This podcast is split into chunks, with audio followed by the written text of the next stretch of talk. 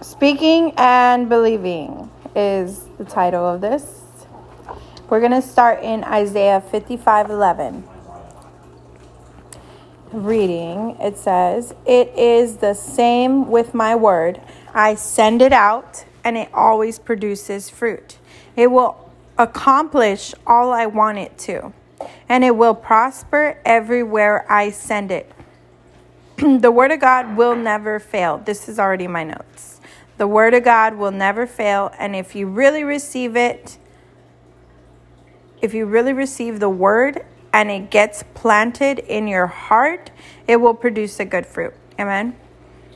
Um, I just want to point out and notice that the scripture in the beginning it says, It is the same with my word. I send it out.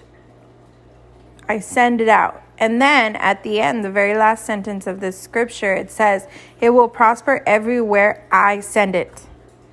So it's pointing out the fact that you need to send the word of God, right? You have to begin to speak the word of God, declare the word of God, speak it out loud.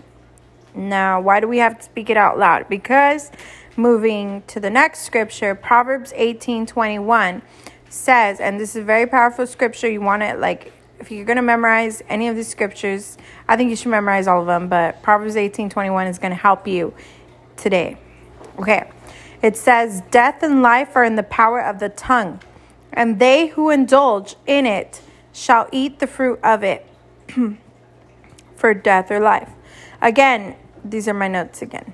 Again, you have to speak the word of God. Why? Because it has life. Uh, it is life. The word of God is life. Um, I actually did a study uh, a couple days back, which is like biblical scripture of proving that the word of God is life and it has been from the beginning and it will always be life and it's just life, okay?